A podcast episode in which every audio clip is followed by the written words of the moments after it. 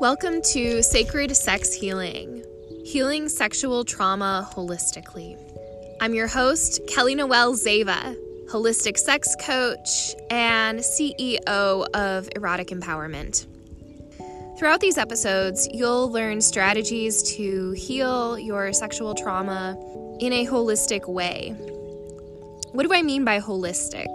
Holistic is an integrative approach rather than tackling it just from one perspective.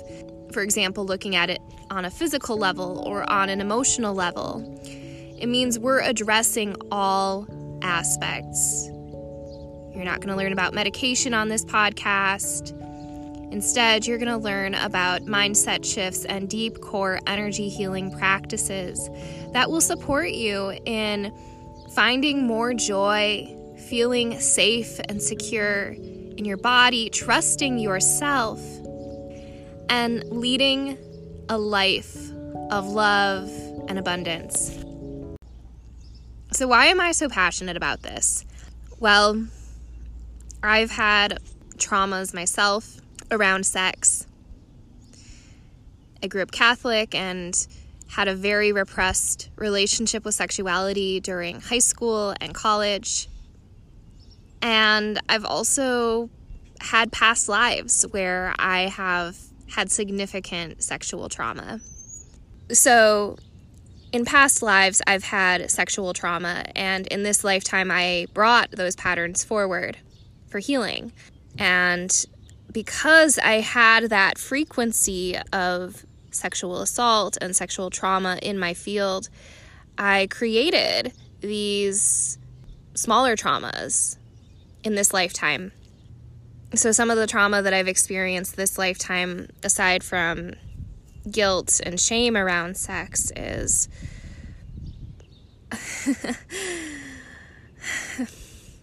That's also part of the reason I'm, I'm doing this podcast, is because it's hard to talk about sexual trauma and there's not a format or a forum for it.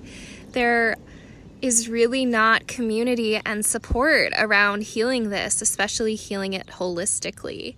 And so I hope that with this podcast and with the group that I lead and my blog and everything that we just start to create that community so that it's easier to heal, it's less intimidating to heal, and everyone has that support. So, there are a couple instances of trauma that I created for myself this lifetime. So, I don't take ownership of other people's actions and choices. And at the same time, I also think it's really important that I take ownership for the choices I made. And one of those choices that I made was the story I was telling myself around these traumas, was my response to this non consent. So, the first instance that I remember was I was having sex with one of my partners, and my body was not into it anymore. And rather than telling him to stop, I just went along with it. I told him after the fact, and we both felt pretty awful. And so that was really when I started to learn the importance of being in tune with my body and saying something if something was off. I also went to Boys Town in Chicago back some years ago. I was out with a friend. We went to a gay bar and I had a woman kiss me um, without asking for consent. It was definitely non consensual. She'd been drinking. I pulled away and she um, then brought pulled my face back toward her to to kiss me again. And so I don't blame myself for the way I handled it. Um, and at the same time, had I known what I know now, the stories I would have told myself about that moment would have been different. Instead of the story that my body wasn't respected and I I just had this act of violation and I had this act of trauma and like really really being in the midst of that i think i would have sat like if, if that were to happen now i would step back sit down and start deep breathing. Look at the thoughts that are coming up for me. Look at the emotions that are coming up for me. And then have a conversation with that person about consent and impact when I feel a bit more composed. So that was another instance. One other instance that I've created this lifetime is I had a different partner and we had talked about using condoms when we had intercourse because I wasn't on birth control and I didn't want to get pregnant. And there was an instance where, I mean, and this also points to the importance of really getting clear in communication if I'm being physically intimate with anybody. He. oh, this is this is a little tough. Um, so in this instance, we were fooling around. We were both naked, and he, his his cock, his penis was like right at the edge of my vaginal opening. He didn't insert, and it was like just shy of that. I actually remember having these dualistic thoughts. One one part of me is like, "Oh, this doesn't really matter that much." Like I'll just have a conversation with him. And then there was this other part of me that like freaked the fuck out. Didn't feel in control of her body because this was not something she had consented to. And so I came from a place I I let my trauma of not being in control of my body, which came from these past lives, came from childhood, all of that dictate how I responded in that moment. And so I shamed this person. And then he was in his shame. And I stepped into this space of, you know, I got, I got, I stepped into this space of listening. And he was for him, it was challenging to talk about what was going on. He was unwilling to talk about what was going on. And I didn't know that at the time, but it was because his, shame had been activated. You know, I didn't know about shame and vulnerability and trauma to the degree that I understand it now. And I'm still, still learning. You know, I'm still going to make mistakes and and I learn from those mistakes. And so really it's just a mistake if I repeat it. And even then, I think judging it as a mistake can be really challenging or really um, even damaging because it's all about the story. It's all about the story. So we're in, in this paradigm shift where we have We've been living with stories and creating stories and making assumptions and feeling, filling in gaps in stories. Brene Brown talks about our shitty first drafts. If I don't have information, my brain is going to f- make assumptions. She calls that the shitty first drafts and advises asking questions and leaning in with curiosity at that point. So we've we've been in this paradigm though where we have our lives have revolved around stories. And we're moving to this era where stories are no longer necessary. It is just this space of being. I've read actually some predictions as we move into this new earth, as we fully embrace this fifth dimensional reality, as we undergo this ascension process which if you don't know much about that um, i will post a link to my blog in the below. Um, i have a blog post about about this transition. Um, but as we're shifting to this new paradigm it's about being and the absence of story. About observing what is rather than telling it like it is. And my spiritual coach uh, robin reed has been has been the one to educate me on that. And she's just a phenomenal human being who is really embodying that, that fifth dimensional energy. But my purpose here is to support you as you're along that path in creating empowering stories. Stories are a tool that we've been using for millennia, and it takes practice to shift from story to being. And so, in the meantime, finding and creating empowering stories is the key to joy and freedom.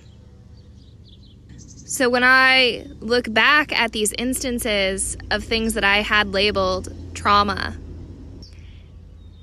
and I looked at where I created it, I began to reclaim some of, I began to reclaim myself, my body, my power.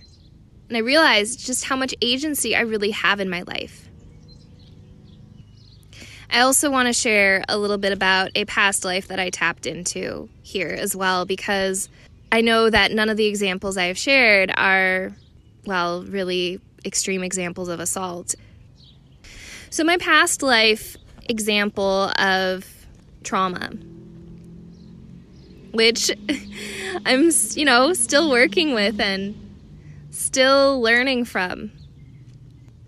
So, in, in this past life, I was a prostitute, I was a sacred sex worker and I was taken in, I was imprisoned, and I was violated.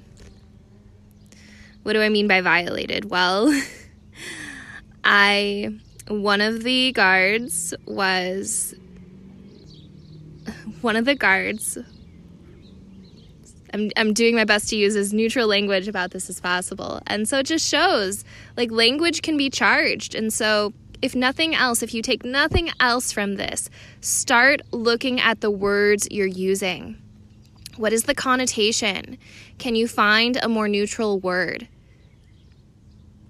Because anybody who is in that role of victim or perpetrator or uh, rescuer, there's all just healing that needs to take place. That's all. Hurt people hurt people. That's one of what that's one thing my former partner used to say hurt people hurt people. And so if someone is a perpetrator, they have been hurting and they're just doing the best that they know how. They are bringing their patterns forward and acting from this place of hurt. And shaming them is only going to bring more hurt, it's not going to bring healing. So, this past life, I was a sacred sex worker and I was taken in, and there were these two guards. I was, I had my hands shackled together, and I think my ankles were shackled together too. Um, and so this this woman, her name was Jamie, this past life iteration of me. And one of the guards stuck his cock in her throat, and and so then they were jeering is the word that's coming right now jeering and um, you know asking her to to give him a blowjob. And then there was the other guard who stuck his cock into her anus and so the story that jamie told herself and that i have had encoded in my body is that i'm not in control of my body and if I make money doing sex work, I will die which has contributed to my wariness about being a holistic sex coach. So that was the story that Jamie told herself, and Robin gave this amazing reframe, and I was like, oh my God, wow. She shared, and I saw how those people they were attracted to Jamie's light they were attracted to this beauty and this light, and they didn't know how to ask for consent. They didn't know how to have their own beauty and light. And so they forcibly entered Jamie's body, thinking that that would give them the light that they wanted and needed. And it did. It brought them great transform- transformation and healing in ways that they didn't anticipate in ways that they didn't understand. And so, if you take nothing, I've said this already, so I guess a couple of key learnings. One, start listening to how you speak. Are you using language that is empowering you as a creator or disempowering you and placing you in the role of victim. Two, can you rewrite and reframe your stories? And three, if you're open to it, can you invite this story of, I am a vessel of light? And that is what this person saw. They were drawn to my light. When this act, when this non consensual act took place, what this person really wanted was their own light. They were drawn to my light. So I'm going to end it here. And with each episode, we will be going into different aspects of how to heal sexual trauma holistically. Today, we've talked a lot about rewriting stories. And I've shared a little bit about why I'm passionate about this topic. If you have any questions, comments, feedback about this episode, about the work that we're doing, we would love to hear from you especially if you loved this episode. You can email us at hello, that's H E L L O, at empowered, that's E M P O W E R E D, erotic, E R O T I C dot com. That's hello at empowerederotic.com. Signing off, this is Kelly Noel Zeva holistic sex coach, and CEO of Erotic Empowerment. If you want more ways to stay involved in between our podcast episodes, take this as a personal invite to join our community. We have a free Facebook community, the Sexy Spiritual Badasses, for healers, entrepreneurs, and creatives who are impacting the world changing the trajectory of this earth. It's a safe space to share, to explore, and we have daily meditations and weekly masterclasses for your healing, growth, and expansion. You can also subscribe to our newsletter at empowerederotic.com slash subscribe, where we have weekly tidbits to support your healing, growth, and expansion, and where you can also access our free members library. That's empowerederotic.com slash free. We look forward to connecting with you and invite you to stay bright, stay kind, and stay empowered.